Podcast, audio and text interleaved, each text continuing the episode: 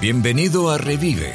Esperamos que este episodio le brinde a usted las herramientas que necesita para la renovación de su iglesia. Bienvenido a este episodio. Yo soy el doctor David Quiroa. Obstáculos que interponen en el camino del crecimiento en la iglesia, y esta es parte 3. Ahora, antes de escuchar este episodio, asegúrese de escuchar las últimas dos episodios, porque esta es la parte 3.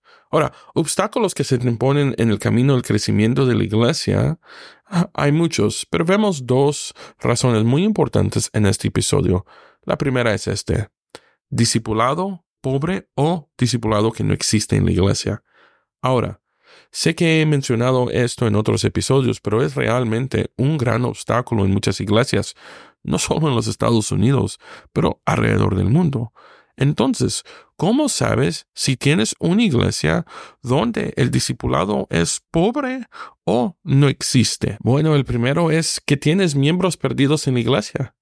Las personas deben conocer el Evangelio para responder al Evangelio y proclamar el Evangelio a los demás, además de ser enseñados, equipados como pueden conocer el Evangelio, lo suficiente como para evaluar su propia vida y luego evangelizar a otros. Ahora, algunos de ustedes tal vez estén pensando, ¿podría una iglesia realmente tener miembros de la iglesia que no son salvos? Y la respuesta es sí. Probablemente seas más común que nosotros queremos admitir. Ahora, en Apocalipsis capítulo 3, verso 14 al 21, el Señor describe la actitud del corazón tibio de los miembros de la iglesia en, en la obedecida. Ahora, una actitud manifestada por sus obras. El hecho que las personas tibias a las que Cristo habla no son salvas, se ven en la imagen de Jesús parado fuera de la iglesia en Apocalipsis capítulo 3, verso 20. Todavía no ha sido acogido en medio de ellos. Con amor, el Señor los reprende. Y, ¿sabes qué pasa también?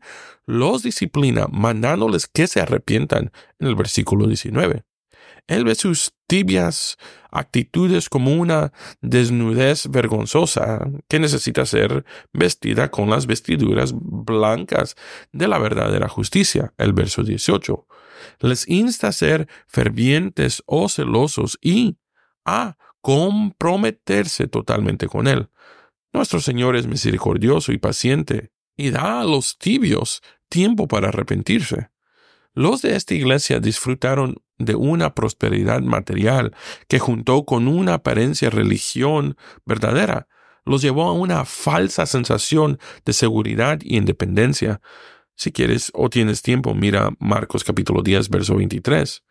La expresión soy rico, he de adquirir riquezas, Apocalipsis 3, verso 17, enfatiza que las riquezas alcanzan, vinieron a través de su esfuerzo propio. Ahora, espiritualmente tenían grandes necesidades, una actitud autosuficiente y una fe tibia son peligrosos constantes cuando las personas viven vidas de comodidad y prosperidad. Ahora, no me malentienda aquí, no estoy diciendo que un cristiano no puede tener una vida cómoda por su trabajo duro, donde tal vez fuiste a la escuela, trabajaste, eres un hombre o mujer exitosa en tu trabajo. Es no lo que estoy diciendo.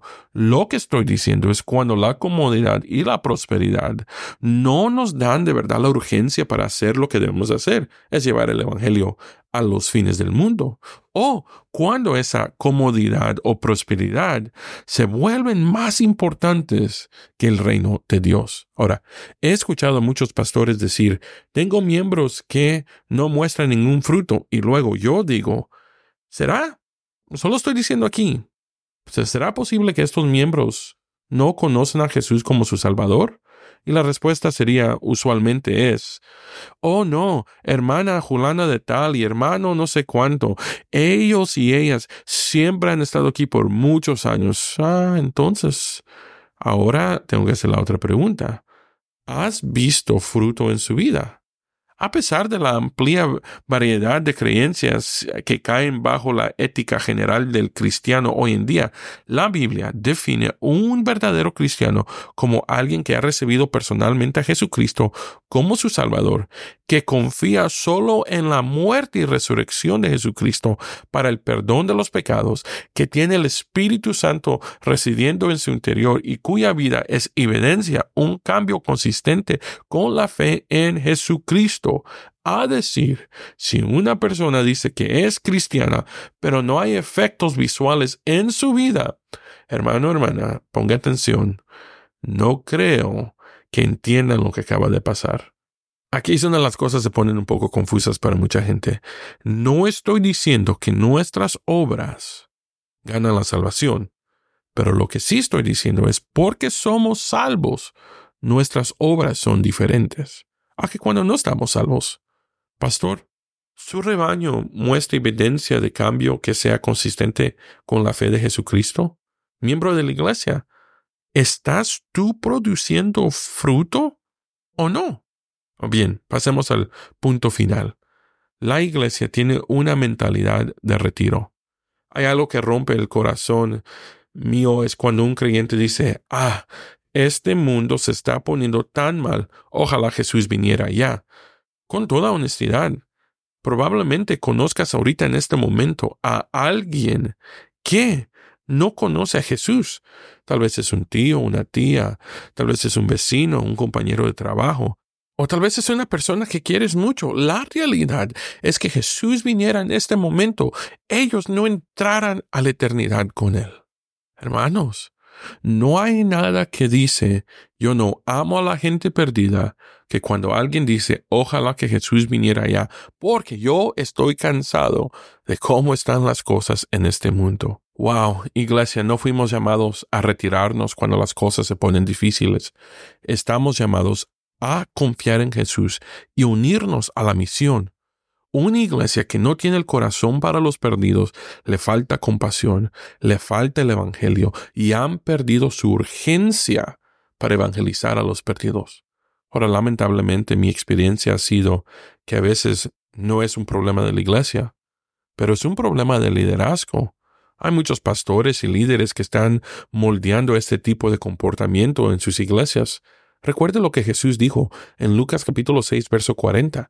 El discípulo no es superior a su maestro, mas todo el que fuere perfeccionado será como su maestro. Nosotros como líderes somos responsables a cómo lideramos nuestra iglesia. Tenemos que ser el ejemplo del evangelismo, tenemos que ser el ejemplo del discipulado, tenemos que ser el ejemplo de poner la palabra de Dios ante todo. Mire, Hermano, hermana, pastor, líder, donde quiera que tú estés en el mundo hoy, te urjo que mires a tu iglesia y si miras estos obstáculos de los últimos tres episodios en tu iglesia, mi oración es que tú y tu iglesia, si necesitan, se arrepienten y regresen de regreso a su primer amor. Hermano, este mundo necesita iglesias, pastores, líderes, cristianos, miembros, que amen tanto a Cristo que no les importe la oposición de esta cultura, porque lo que más importa es que esta cultura, este mundo, este vecindario, este país, escuche que todos hemos pecados y que nuestro destino es el infierno. Esa es la mala noticia. Pero la buena noticia es que Dios nos amó tanto que mandó a su Hijo unigénito a morir por nosotros. Y lo que tenemos que hacer es aceptarlo como nuestro Señor y Salvador.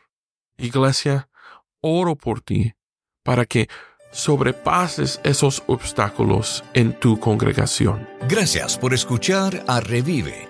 Asegúrate de suscribirte a este podcast nos encantaría saber que eres parte de la familia. Si este episodio te resultó útil, compártelo. Para aprender más sobre la revitalización y replantación de la iglesia, únase a nosotros cada semana.